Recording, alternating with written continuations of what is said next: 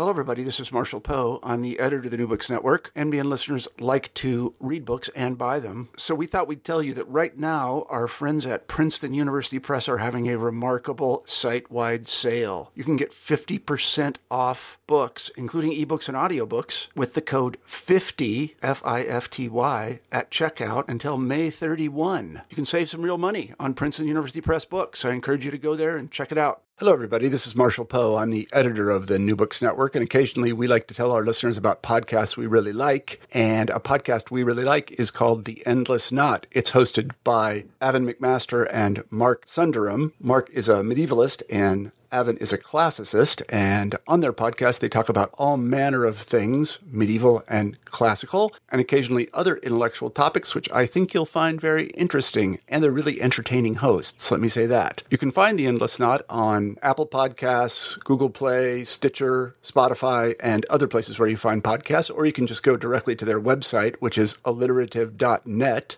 That's A L L I T E R A T I V E dot net, and you can download episodes there. The episode you're about to listen to is from The Endless Knot, and I hope you find it entertaining. Thanks very much. Welcome to the Endless Knot podcast, where the more we know, the more we want to find out, tracing serendipitous connections through our lives and across disciplines.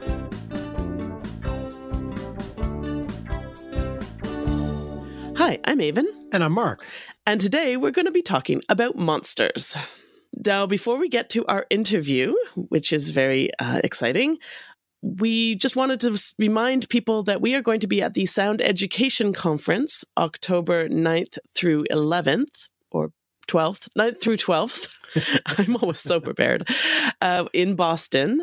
And this is a conference for podcasters, but it's also very much a celebration of educational audio in many different forms. So if you're a podcaster, it's, it will be great. But if you enjoy listening to educational podcasts, a whole bunch of fabulous podcasters will be there giving talks, especially on the Saturday, the 12th, uh, about their areas of interest and their specialty topics. And you can register now at soundeducation.fm to come and attend if you're anywhere in the Boston area or if you can get there. You can come for one or two days. You can buy tickets to individual sessions if you just have one podcaster that you'd love to hear from. Our audience, I think, will be particularly interested in uh, two of the keynote speakers Mike Duncan of the History of Rome and Revolutions podcasts, and Helen Zaltzman of the Allusionist podcast. So both our history and our ling- linguistic itches will be scratched on the weekend. We'll also be running two panels. Uh, three. Uh, well, three panels, I guess. One on language mm-hmm, that you're running. That I'm running and I'm I put together a podcast that I won't be moderating, but I put together a podcast on podcasting in the classroom and assigning podcasts as assignments in classes like a classics course or a history course or something for students to do. And then another panel which I will be moderating on audio and the academic career, talking about the role of podcasting or podcasting adjacent career choices on a more traditional academic career and how we can make those two things mesh and support one another instead of seem in competition. So, if you want to come to any of those, those are on the Friday. The schedule and all the other information is at soundeducation.fm. So, go check it out. All right, enough of that. Now, on to the main attraction today. Today, we are talking to Dr. Liz Gloyn.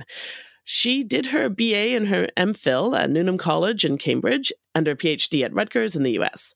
She is now a senior lecturer in classics at Royal Holloway at the University of London, where her research interests are Seneca and Stoicism, the history of classics, and classical reception.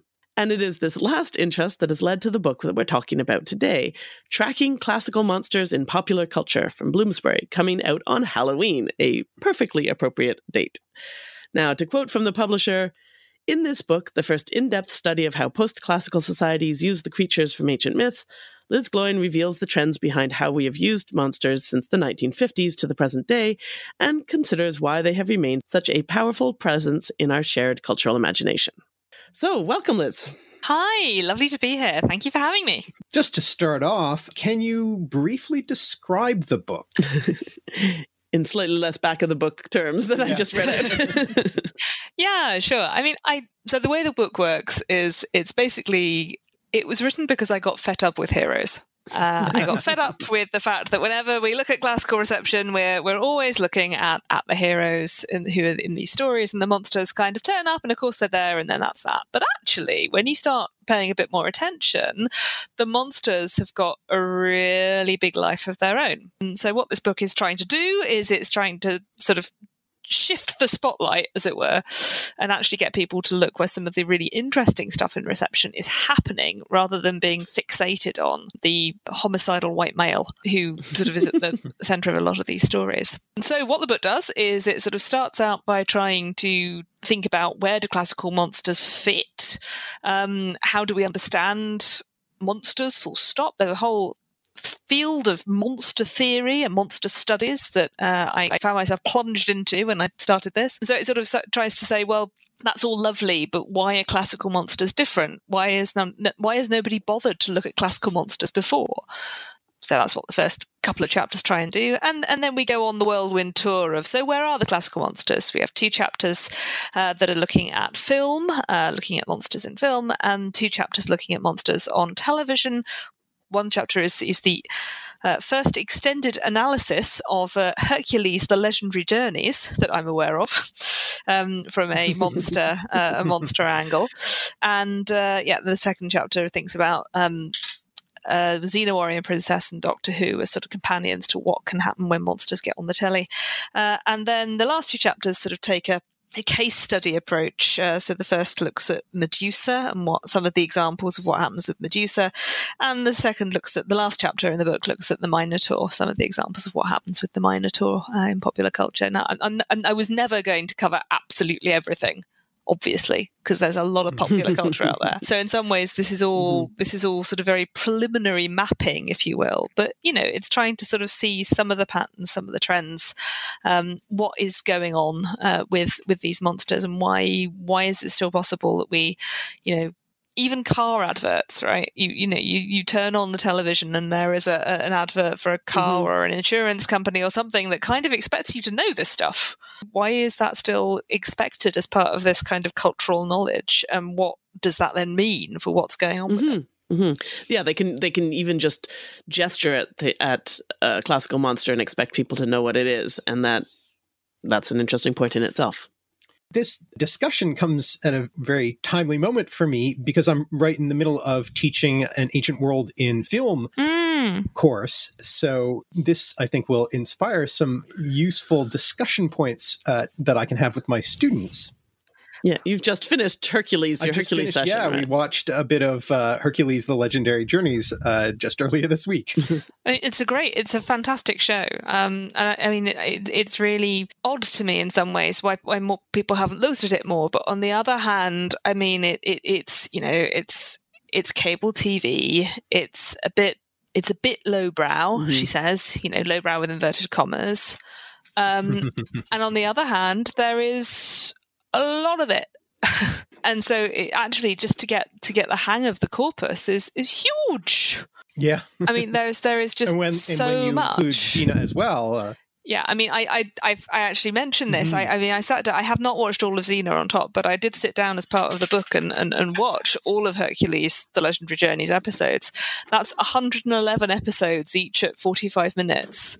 So that's over 80 hours of television. Right. If you want to be able to say anything meaningful about like the whole thing as a whole, and I mean that that was that was a, an interesting summer uh, when I sat down and did that. Um, uh, my other half sort of said to me, "Can you can you not like just watch them on fast forward?" I did enjoy watching it and watching you watch it on Twitter.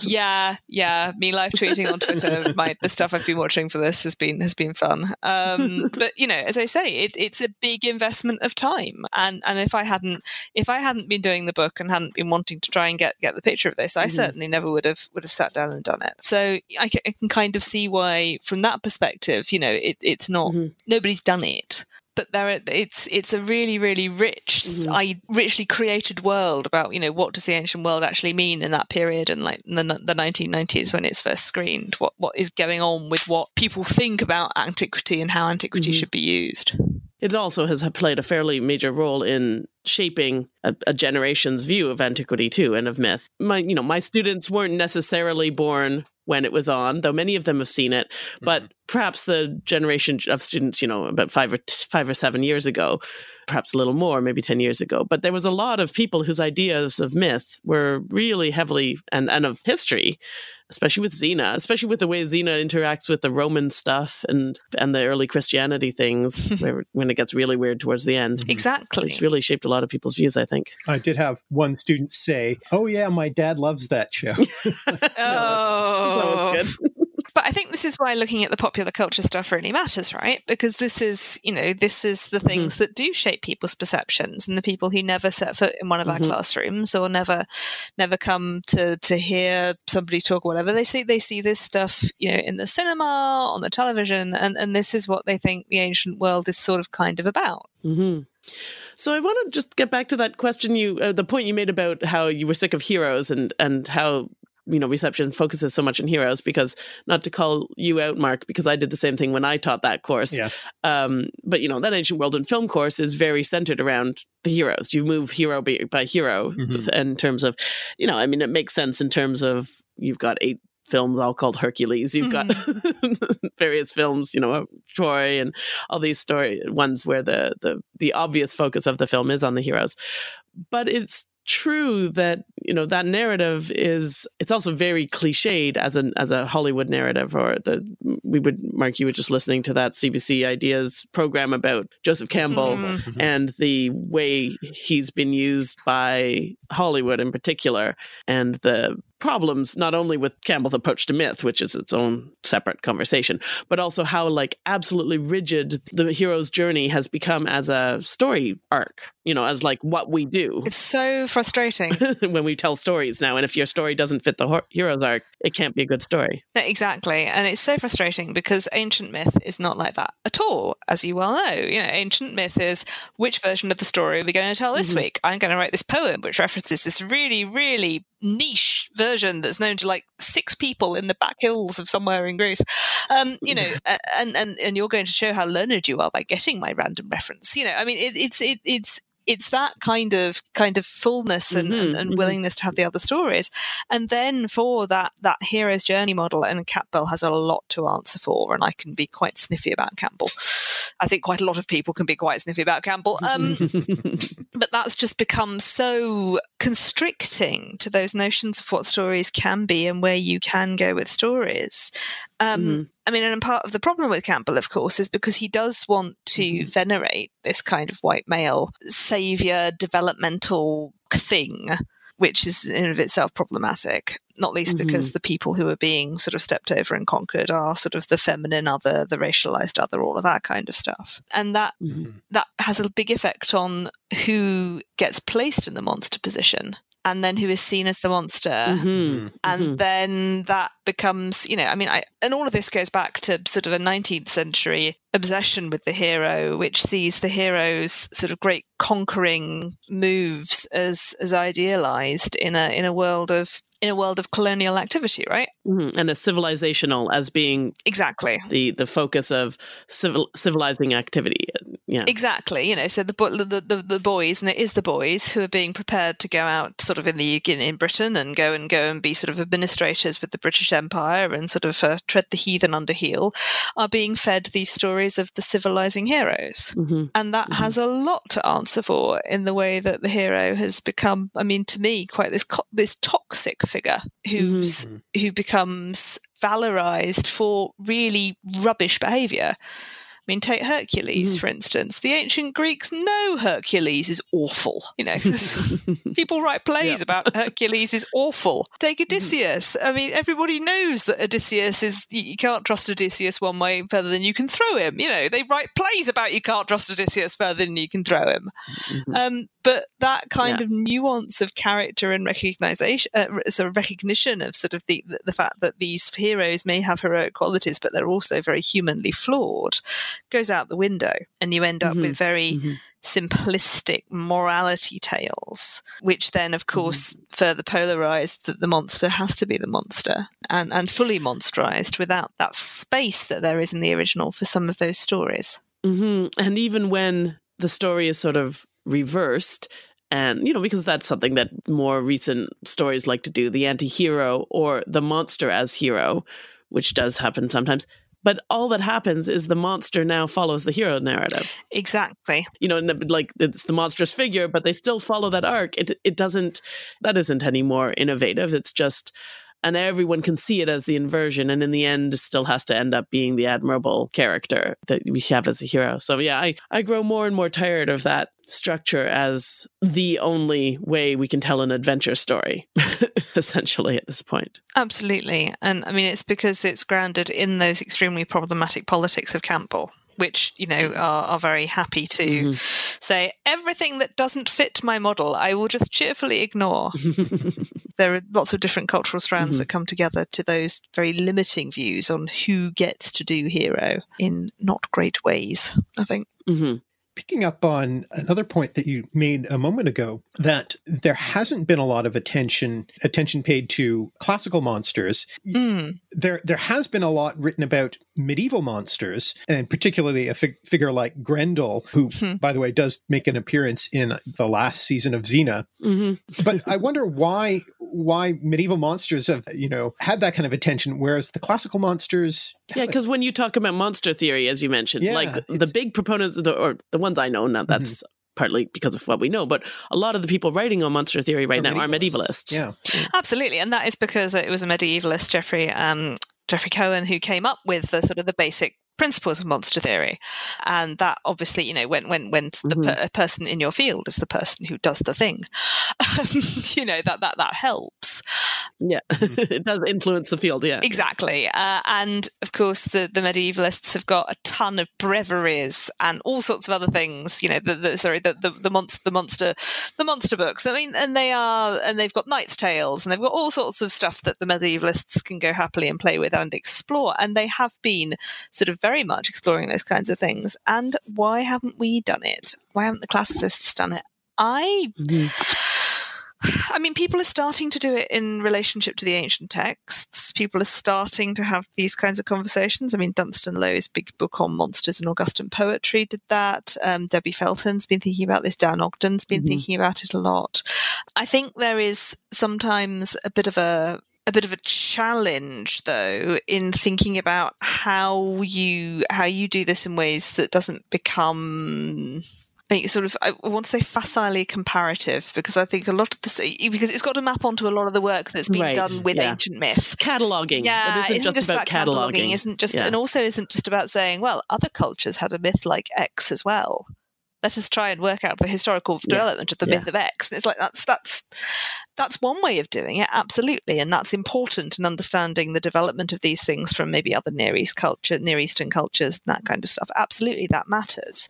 But when it comes to the the, the cultural lifting work that monsters are actually doing in their own environment, that we're less good on and haven't paid mm. as much attention to. And I think that is partially actually, and people may disagree with me here, partly a question of genre, because when we do look at kind of the, the heavy lifting that myths are doing in the ancient Greek world, we tend to do that through the lens of Athenian drama. Uh, we look at the stories that are told in Athenian mm, drama, which isn't very interested in dra- not at in all. Monsters. It's inter- it's terribly interested in myth and myth's import and why yeah. myth is relevant and all that kind of stuff. But you don't tend to get things that might mm. require mm. somebody to dress up in the equivalent of the Doctor Who, vac- you know, rubbish rubbish bags and you know the the, the, the toilet cleaners and, and, hope that nobody's looking too closely. Or Doctor Who Minotaur, yeah, in fact. Exactly. Which, you know, you, you, don't. I think the Athenians could have managed just as good as those Horns of Nimon costumes. Yeah. Frankly, this is true. um, but you know, as I say, they, they don't they don't they don't do that. They don't yeah. put mythical creatures on stage. No, they're very interested in heroes. Exactly, and I think that kind in, in the in the classical sense of the word. Exactly, yeah. and I mean, obviously, you get Oedipus, but we see Oedipus post Sphinx. You know, we don't actually see him the Sphinx at any point, no. So yeah. we, we we encounter him there, but we don't mm. actually really ever see the heroes staged in Athenian drama. Uh, and obviously, when you get into the poetry, of course, Ovid later in the mm-hmm. Roman period is our the Metamorphoses is the tour de force from which a lot of later receptions flow, even if there are previous versions. I mean, it, it, it's the Ovid people read, mm-hmm. it's the Ovid that creators read mm-hmm. um, and, and work with. But I think within the field, when we think about myth and the uses of myth, it's that Athenian drama focus that often we follow too, which is you Yeah. know uh, an unconscious shaping. I think. Mhm. I was actually thinking that when we would talk when he was talking about the medieval is that while there certainly are some continuous narratives that involve monsters, the Odyssey being an obvious one, that survive, and as you say, the Metamorphoses, in fact, an awful lot of the monster stories that we have from the ancient world don't survive in a an artistic like a literary piece um, very well. We we have mentions of them, like they're mentioned everywhere. They're referred to everywhere. They're in art and they're in our compendium like the Apollodorus's library or something where he just tells the stories in the barest bones. But in terms of the more the, the literary works that we're used to paying attention to uh, like a connected narrative story it, similar to as you were saying a knight's t- you know one of the knight's stories or beowulf or one of the stories that is Yeah. really focused on monster slaying for instance those turn up in lots of medieval texts but in the classical world we only there's only a few of them. And even ovid yes he has monsters in them but the you know they're tiny little pieces. They're not the story of medusa. Like you know our story of perseus how do we know it? We know it through minor you know bits and pieces in pindar and bits and pieces here and bits and pieces there and bits of art and people have put it all together so i think that might be why we haven't people haven't focused on those because they're not used to focusing on those kind of they're fo- used to focusing on individual works and then whatever the themes are within those Yeah, I, and parallel to that, I mean, when we think about this is sort of a link in between our research and our teaching, perhaps. I mean, when we think about what myth is for in the ancient world, I mean, probably a lot of us think that myth is myth is for myth 101, right? Myth is myth is like a, a grounding taken for granted. Once you've got the facts of this, then you will understand what's going on in these texts. Actually, looking at the cultural labour that the myth is doing is is is sort of a a step away from seeing myth as kind of a, a- taken for granted cultural literacy thing that the ancient world has, Mhm. if that makes Mhm. sense. yeah you have to go on to the next like we have a a, a s- a third year course that does theories of myth where we talk about how myth works in the culture. We have a first year course where there's certainly some of that but mainly it's like let's make sure you know all the stories. Exactly, because you need to know all the stories because otherwise you're going to be mm-hmm. really confused. exactly. One thing I was wondering about was have classical monsters been sort of had the tables turned on them the way that because I know this is, has been done in, in sort of in the pop culture based on medieval material where you've got uh, Beowulf retold from the standpoint of Grendel or whatever. Or Grendel's or mother in particular. yeah. Mhm. Well, both of them, in Mhm. fact. Is, to what extent does that happen in, in the sort of popular reception of classical monsters?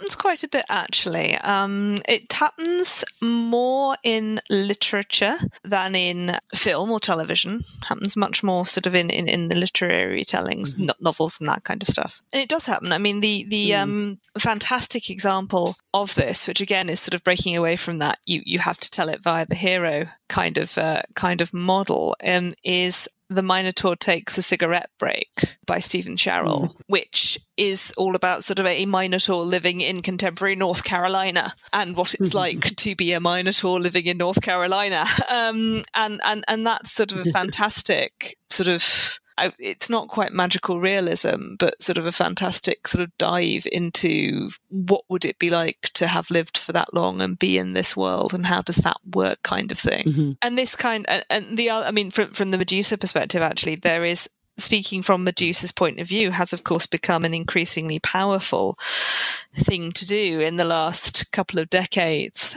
with the growing awareness that the medusa story is a rape story you know she is and again this comes of course we've got and then a whole- victim blaming story Exactly. Um, and of course, I mean, you know, at, at this point, if you're feeling purist, you say, ah, but Medusa wasn't always a beautiful maiden, and there's a history of her being an ugly gorgon before, and yada yada. And it's like, well, that's, yes, that's true. However, most of the people who are creating are coming at the version that's told by Ovid, and that then turns up in all of the mythical compendia, in D'Aulaires, in you know wh- whatever it might be. Uh, those retellings are all drawing heavily on the Ovidian version, which then becomes the canonical one for all subsequent engagements. So you have this awareness, this growing awareness that actually this story is not about Poseidon seducing Medusa, that this is about this is a rape story. This is Medusa as a rape victim. And as that has become more and more surfaced through acknowledging, through engagement, um, then stories told from Medusa's perspective become more and more powerful and more and more Right. they speak to that particular movement moment engagement that we're currently working through culturally uh, and that's sort of been a process that's been going on for the last i don't know 20 15 years something like that that those kinds of adopting the medusa position rather than sort of having her turn up as, as, as the monster in the hero story but adopting the medusa position sort of allows her to be reclaimed and uh, re-energized in some interesting and powerful ways i think. Hmm Yeah, I mean, it, it really is rich material, that story, you know, in terms of what can now be done with it, I think. hmm Especially because it also has all the stories. You know, it has a, a very powerful legacy with her as the the monster for the villain, like the Harryhausen movies and things like that, that make her just the villain, then give you that foil. Yeah. You know, everybody knows those images, so that gives you that foil for for turning it around. Yeah, exactly. And I think that's sort of actually quite a powerful comment generally about what you can do with classical myth is that they do classical the classical monsters do pick up resonances at unexpected moments.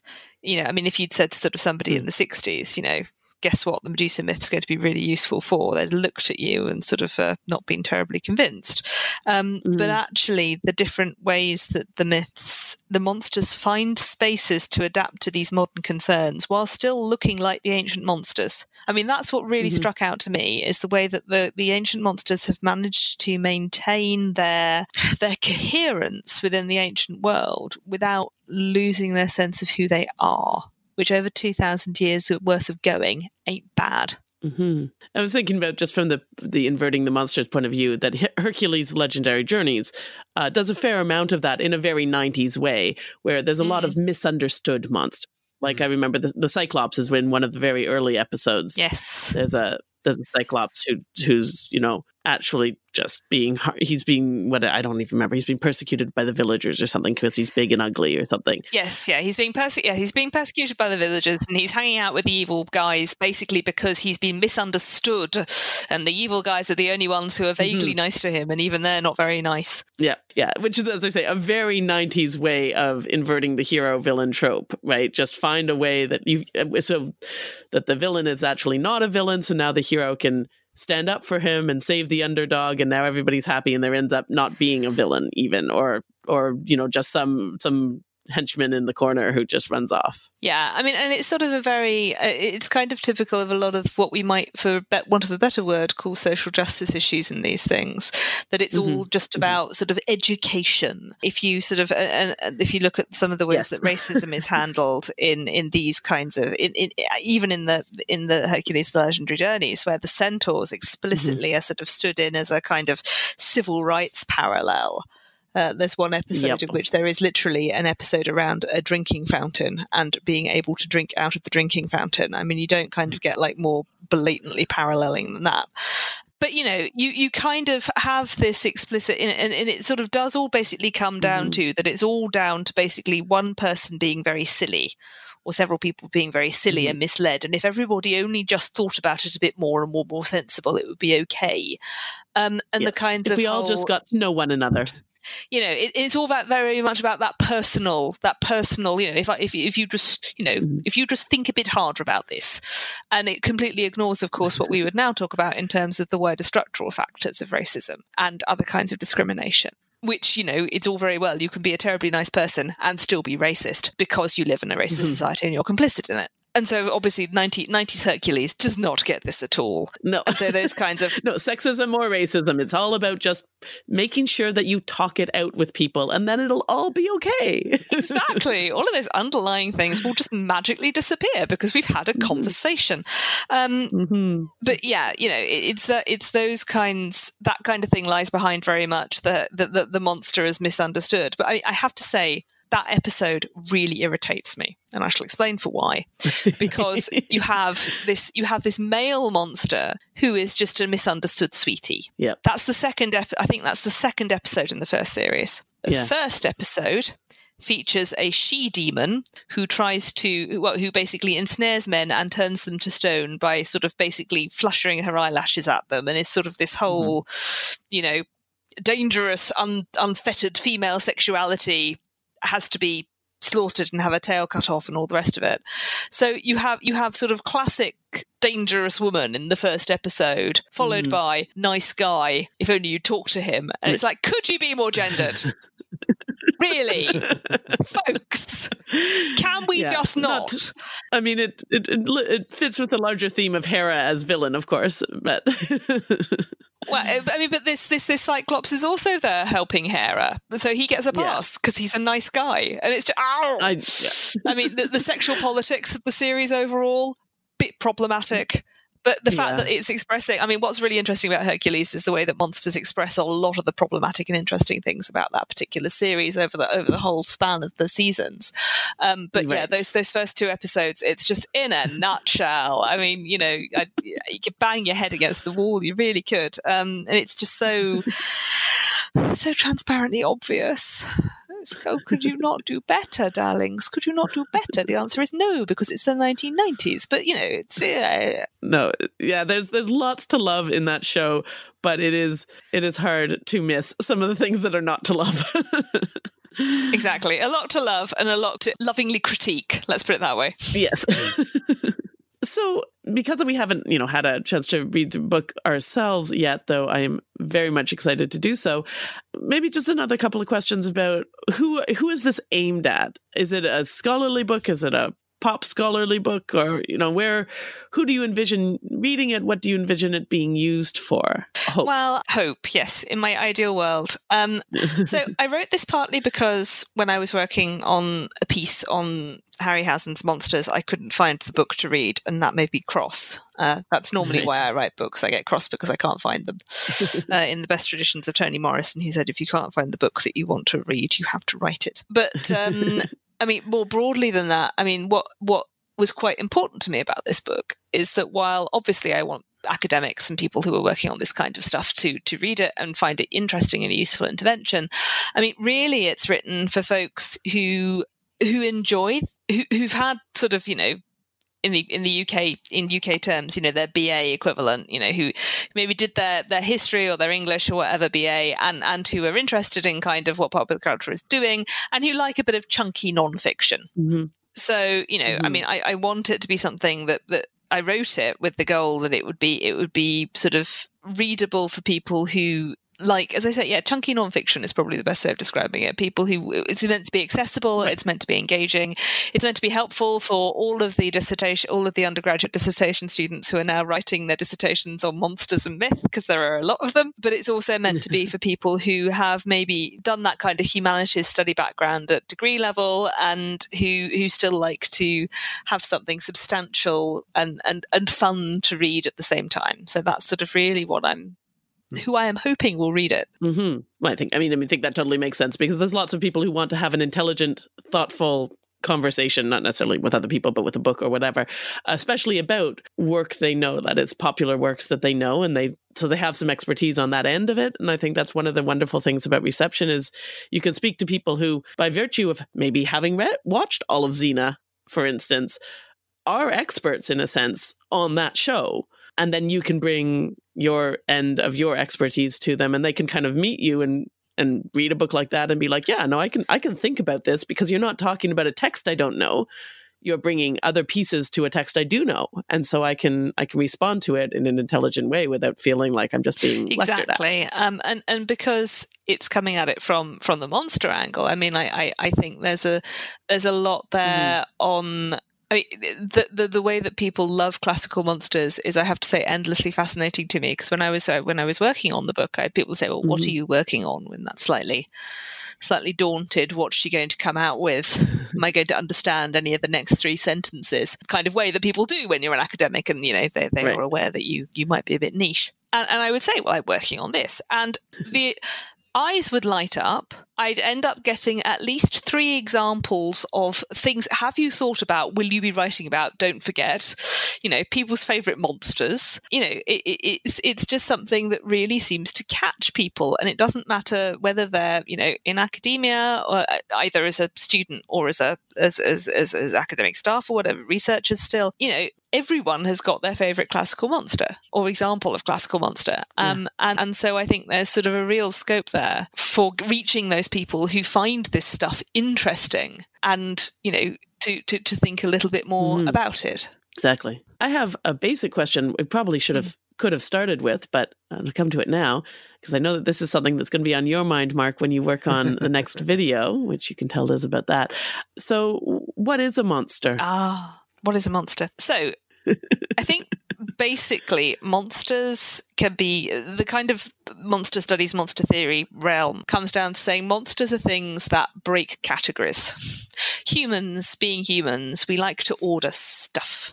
Uh, we like to be able to categorize things and say this is this is one thing this is another mm-hmm. thing i know where to group this third object because i understand which of these categories it fits into this is how i understand the world this is how i i don't turn into a small screaming pile of gibberish by mm-hmm. all the information that's coming at me. I need to have nice categories. But the nature of those categories is always determined by the human, by society, the society in which you're born into, by wider forces. Um, so they are therefore always completely arbitrary. Some of them may be very sensible um, or, or sort of mm-hmm. seem totally logical, but ultimately the, the, the categorization of stuff uh, is completely arbitrary. What monsters do is they don't fit they jump over categories, they trouble the categories. Mm. Uh, I mean, in mm-hmm. terms mm-hmm. of sort of the Greek and Roman examples, most basic category you can come up with, right? Human, animal, mm-hmm. humans, in charge, logical, doing things, animals, mute, it's not subsidiary, subservient to humans, possibly wild and dangerous, but at any rate, not human, right? Mm-hmm. And then you get the centaur.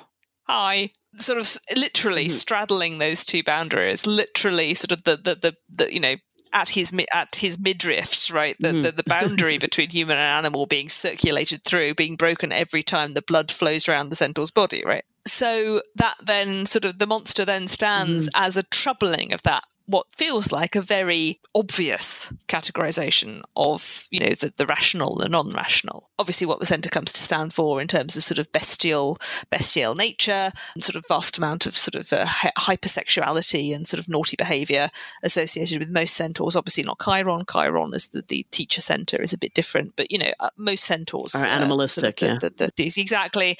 Can't be trusted with alcohol give in to mm-hmm. wilder passions all of that kind of stuff but their fundamental existence troubles that what looks like a very fixed human animal boundary. And as you sort of go further on, in some ways, you get monsters who trouble the boundary in terms of gender, um, who trouble the boundary in terms of sexuality from a heteronormative perspective. You know, that you stay inside the nice heteronormative boundary because if you don't, then the monster will get you, um, that kind of stuff. What is Dracula? Discuss. You know, all of these kinds of things are all about either policing the boundary that has been set or about poking the boundary with a stick and showing that actually it's not as firm as you thought it was. So, really, that's sort of where monsters come from and the kind of work they do.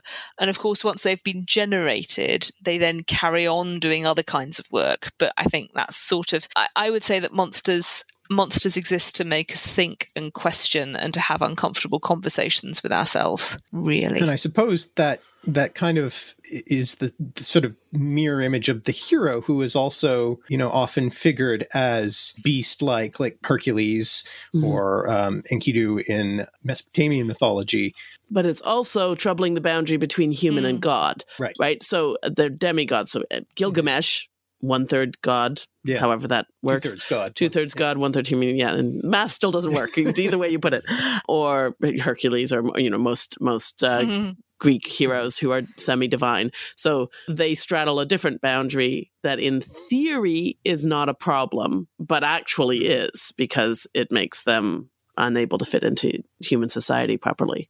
But they also have that that. But uh, they also are, are partial beasts. Partial too. beasts and have that excessive appetite thing, mm-hmm. right? Mm-hmm. Or excessive like Uh, Hercules Oh, yes. excessively. Well, Hercules uh, is excessive everything. He's Mhm. excessive in every possible way, including how many stories there are about him and how big he looms in the stories of her heroes. Like Yeah. every part of him is, is excessive. Yeah, yeah. Yeah, and of course that's something that um, Virgil comes and plays with uh, in his story of uh, Hercules and Cacus in the Aeneid, Mhm. uh, where you know Cacus, the the, the uh, cattle thief, is sort of the only difference, you know, realistically between between him and Hercules is that Cacus can do interesting things with fire. You know, so that kind of question about which one is really the monster, as I say, is right there in the ancient sources. hmm Yeah, Hercules is even being a cattle thief at the very moment that Cacus, Cacus steals cattle from him. So, how dare you steal that? I stole exactly. it rightfully my first. Yeah, because the word, the reason I bring up Mark's videos is your next video, the Halloween one. So this podcast will come out in early October. Mark, your video is planned to come out before Later October. later Mhm. October. That we're we're having a hard time with deadlines these days, so we'll see. it's going to be Yeah, well, it's, it's going to look at, at the word monster and the Mm-hmm. concept of, of monsters. mhm, And I, I, I'm not even entirely sure exactly where it's going to go yet, but the etymology is is kind of interesting. mhm.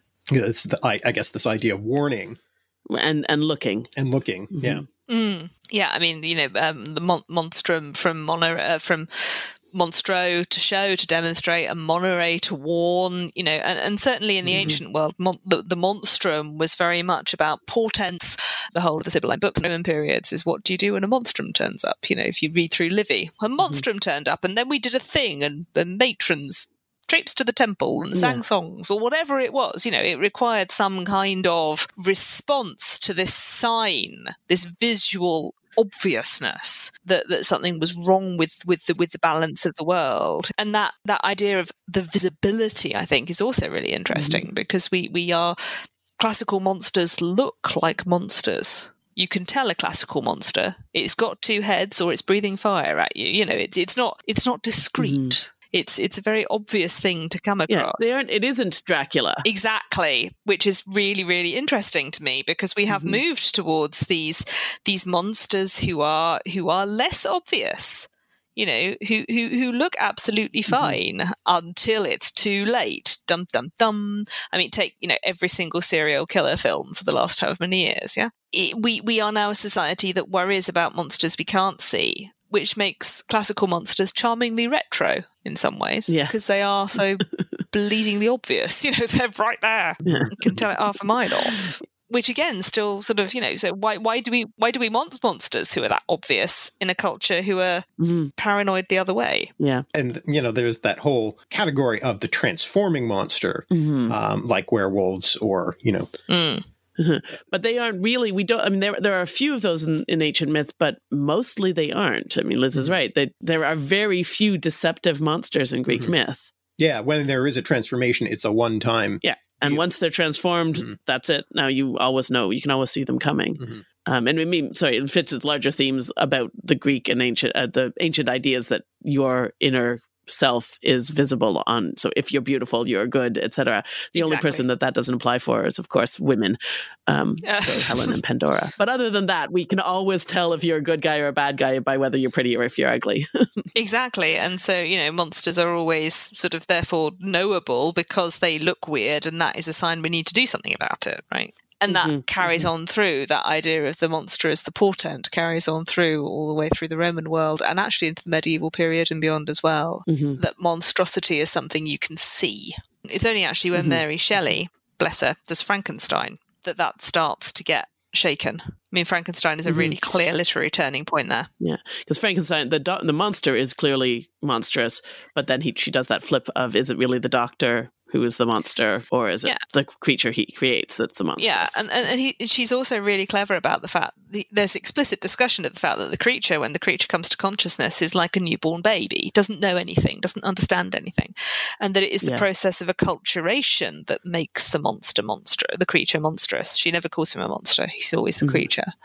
Mhm. So you know that that that idea that your appearance might not be the same as your in a moral position, and of course the fact that you know Mhm. there's very strong hints that the so-called hero is engaged in grave robbing and all that kind of thing, and eh, he's also a rubbish dad. Yeah. Um, you know, there, there are all sorts of not a great husband either, frankly.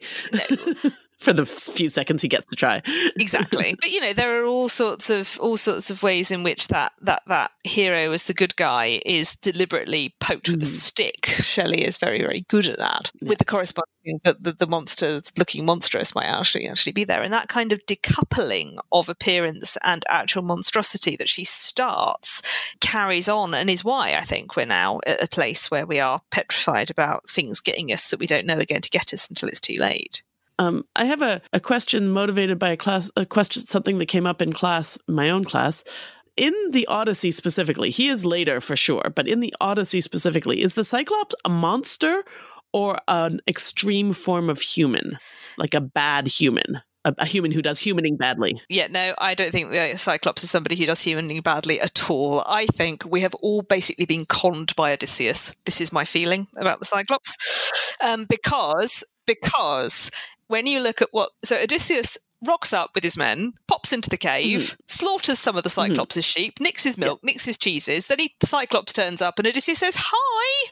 Ignore the Yeah. slaughter, guess friendship, and then gets pissed off because um, the the Cyclops' uh, uh, response is to slaughter some of his men. And yet, what the Cyclops is actually doing is, you know, the Cyclops is breaking Xenia because Odysseus has totally broken Xenia first. And Mhm. you then actually, the, the what the Cyclops is doing is the Cyclops is herding goats and sheep and cheese making and Mhm. a very domestic settled activity.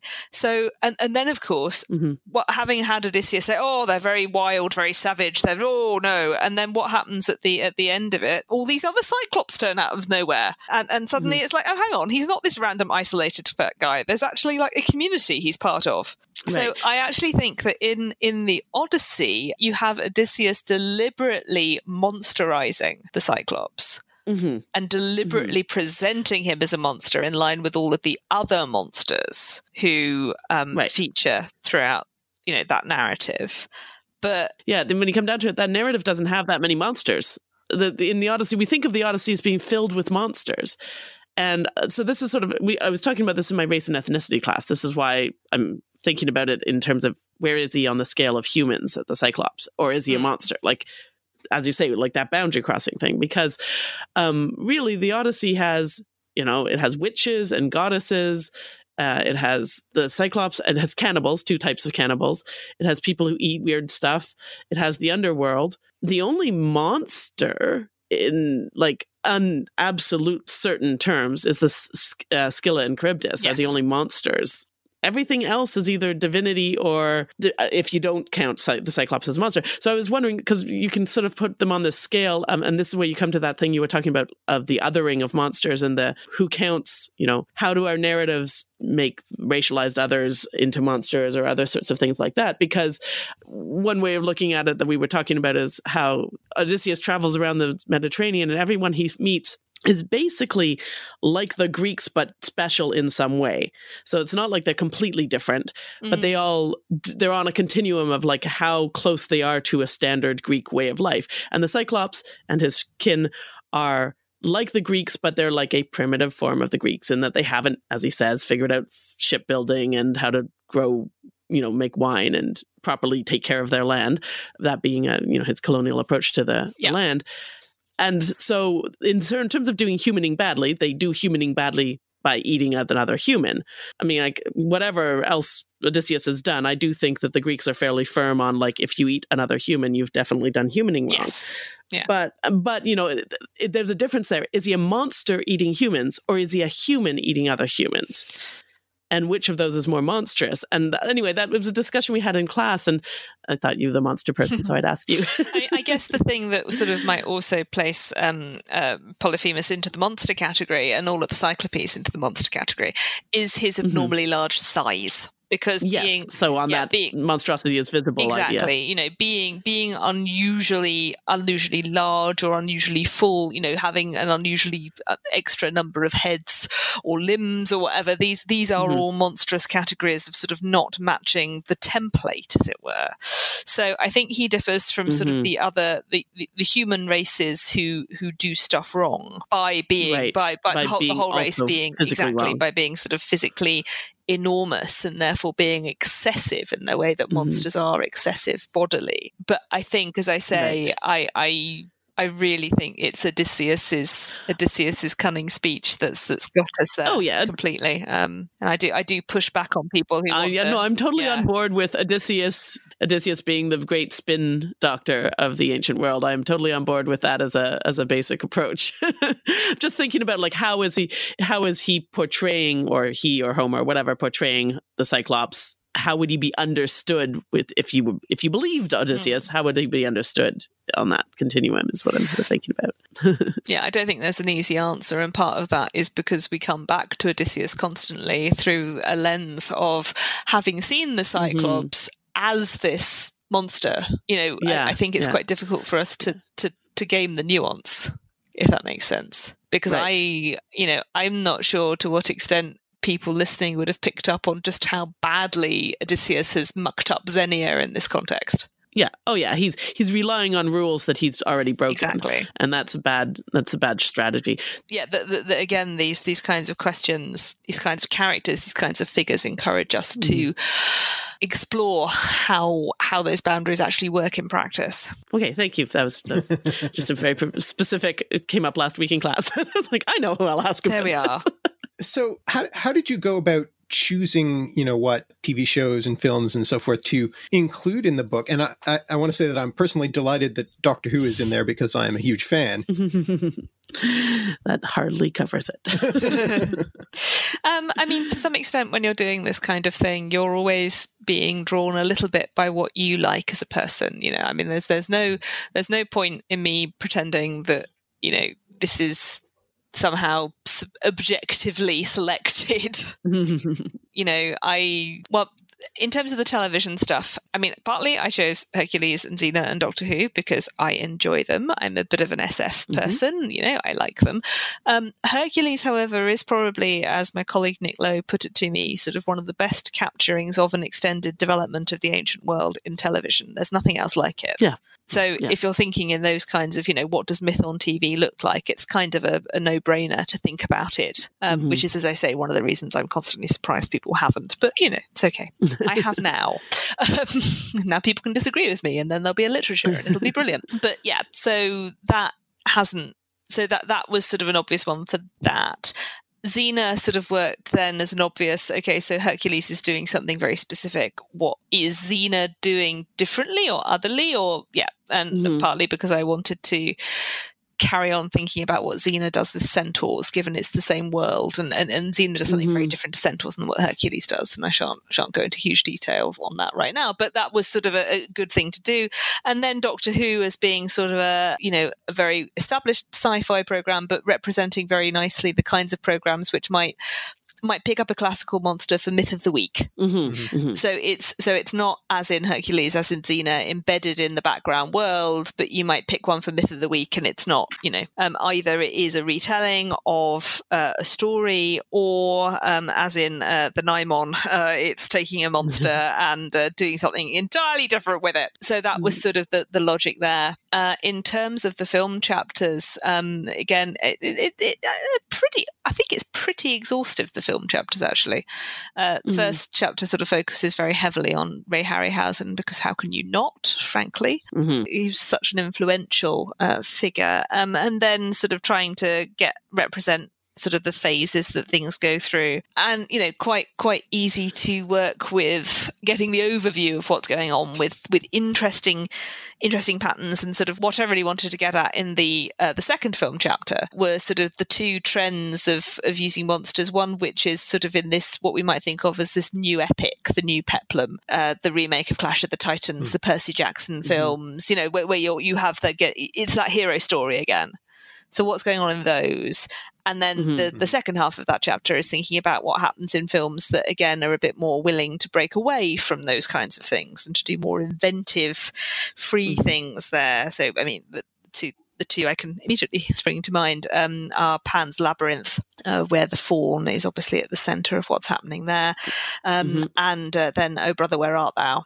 Which does some interesting things with sort of uh, both with the Polyphemus Mhm. and with the sirens in that kind of imaginative way, Mhm. imaginative world that uh, the Coen brothers create in that film. So that was sort of what was going on there. When it came to thinking Mhm. about um, the the case study chapters. I mean, really, I just read a lot. I just read a lot of stuff. Mm-hmm. And as you read, you start to. I mean, what I've I've really found quite interesting is sort of identifying almost certain nodes around which receptions coil there are there are points and there are there are moments at which Mm-hmm. um, receptions seem to of these kinds of myths of these monsters seem to focus themselves. So you know, spotting those trends and sort of using the examples that I'd I'd gathered to pick up examples and pick up moments really. Um, and to sort of not try and be comprehensive because that's a Mhm. fool's errand and not very helpful anyway, but to try and sort of map some of the some of the points where receptions emerged, I think, was really what I was trying to do there. Yeah, and I guess the the two Clash of the Titan films presents uh, a really useful opportunity to, to compare how or to see how receptions of monsters have changed over the years. Well, actually, that is not in the book, but that is in the article that I wrote before the book, which is in New Voices of Classical Reception, which is um, what actually got me thinking about this. This that was the article I was writing when this book wasn't there, and thinking about you know what is going on in those two films because I well, uh, my friend Penny Goodman was organising a, a conference with her then colleague Steve Green on Harryhausen and the classics, and I desperately wanted to do something, and I had I have no idea what I would give a paper on. I thought to myself, so you know, sit down, sit down and watch the films, sit down and watch the films and see what jumps out at you. And what I found jumped out at me was sort of this theme of the monstrous and the feminine and a close association with water in the original Harryhausen film. Um, and then when we came to write the papers up for publication, sort of the peer reviewer came back saying, Can you talk about the remake as well, please? Because that would be really interesting. Um, and it is really interesting because you actually end up with a really different kind of spatial awareness of where the monsters are. Um, and monsters move much more into the Mhm. underworld and associated with fire and all that kind of stuff in those intervening years. Um, it's very interesting, those kinds of distinctions and changes. Monsters stop being about stop being feminized associated with with the feminine power and that kind of thing. Right. in, in the in, in the original clash they're they're very strongly associated with the goddess thetis and with water and with her revenge and all that kind of Mhm. stuff. And then when you get into new clash it's all about the underworld and this very christian kind of hellfire thing which is all just a bit odd. Hmm so yeah so that that kind of is all is all operating as well. So maybe I'll I'll just um, ask one one last question before I come on to sort of uh, before we start wrapping up, uh, which is the sort of question we ask all of our guests. Though, as very often ends up happening, I think we've probably covered it already to some extent. Um, do you have any particular moments in, in this book or in others of parts of your work uh, where there's been unexpected connections between different facets of your work or your work in your life or different interests uh, that have been productive? That, that's after all our though we often forget to refer to it as technically the theme of our podcast.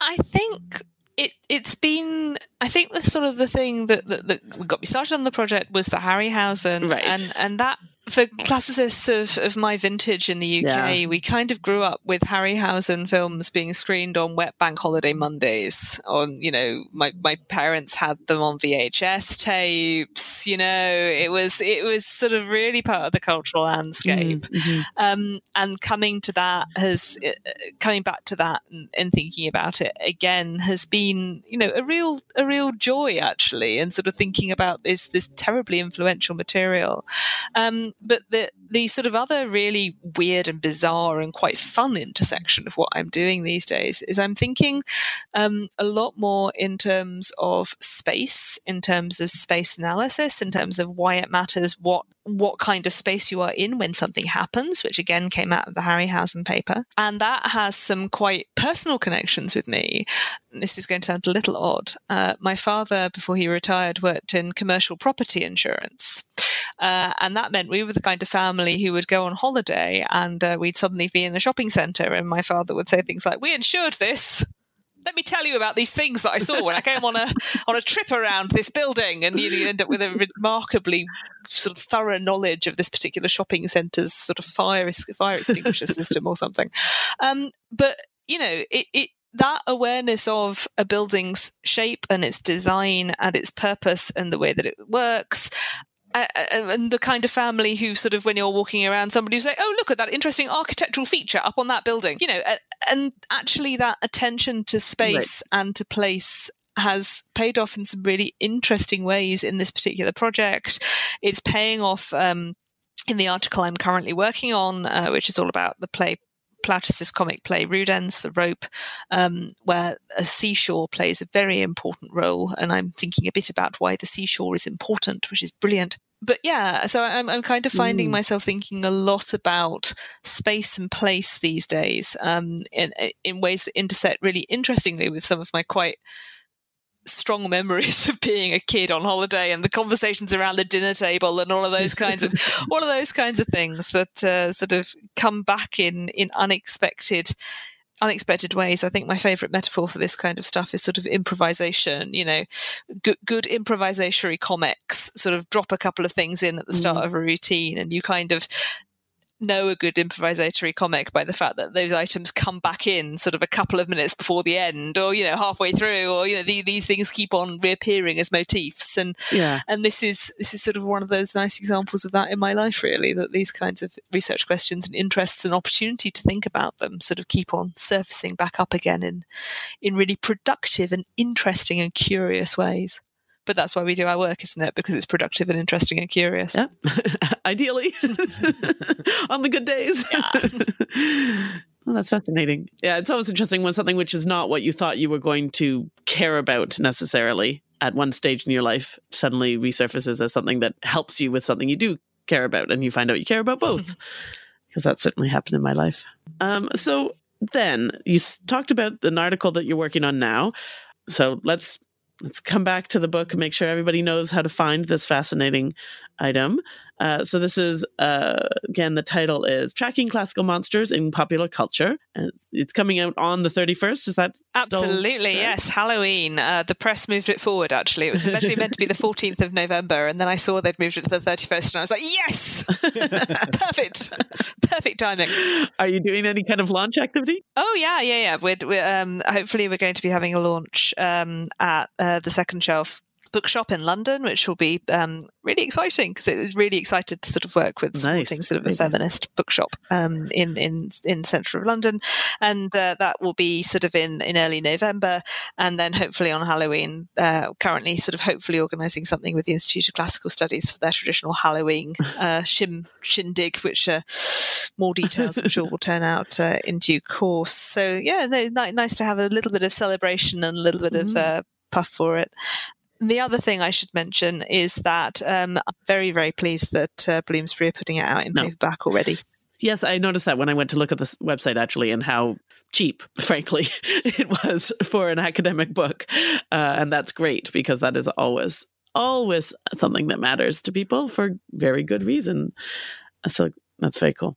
And then, are, do you have not that this isn't enough in itself, of course, but are there any upcoming projects or other things you want to mention? I think at the moment my main um, focus is going to be settling in on the next book project. Heaven help me, I'm on sabbatical this academic year, so this is the year that the second book, the, the, third, oh, the third book project is meant to be getting off the ground, um, which is uh, going back to classical texts, going back to Seneca, thinking about Seneca's tragedies and his family ethics, having done his prose and his family ethics in mm. book one. So I'm sort of coming back again to to the ancient world. But if people want to keep up with what I'm doing, um, you can follow on uh, the blog, uh, Classically Inclined, uh, where I tweet blog about the stuff I'm up to. And uh, I'm on Twitter, obviously, uh, as Liz Gloyn.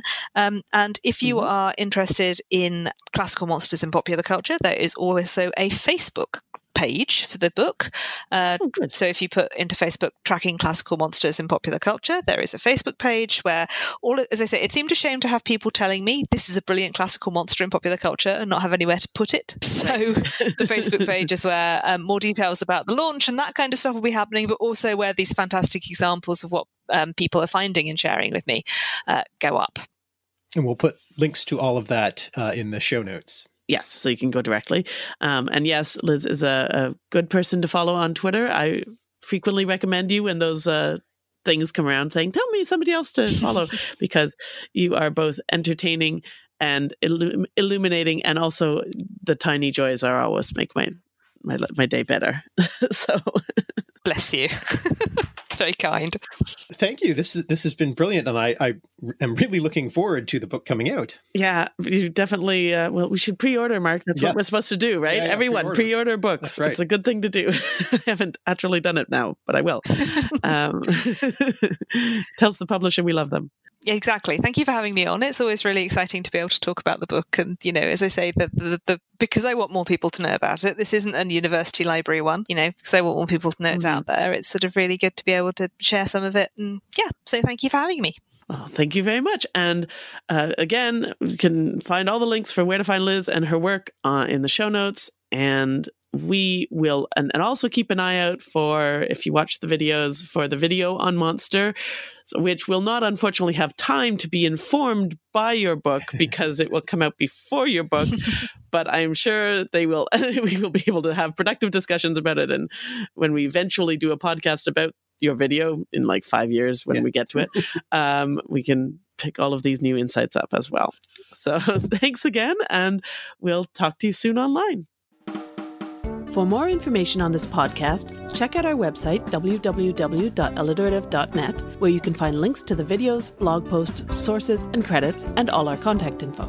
And please check out our Patreon, where you can pledge to support this show and our video project. You can go directly to the videos at youtube.com slash alliterative. Our email is on the website, but the easiest way to get in touch with us is Twitter. I'm at Avensarah, A-V-E-N-S-A-R-A-H. And I'm at alliterative. To keep up with the podcast, subscribe on your favorite podcast app or to the feed on the website. And if you've enjoyed it, consider leaving us a review on Apple Podcasts or wherever you listen. It helps us a lot. We'll be back soon with more musings about the connections around us. Thanks for listening. Bye.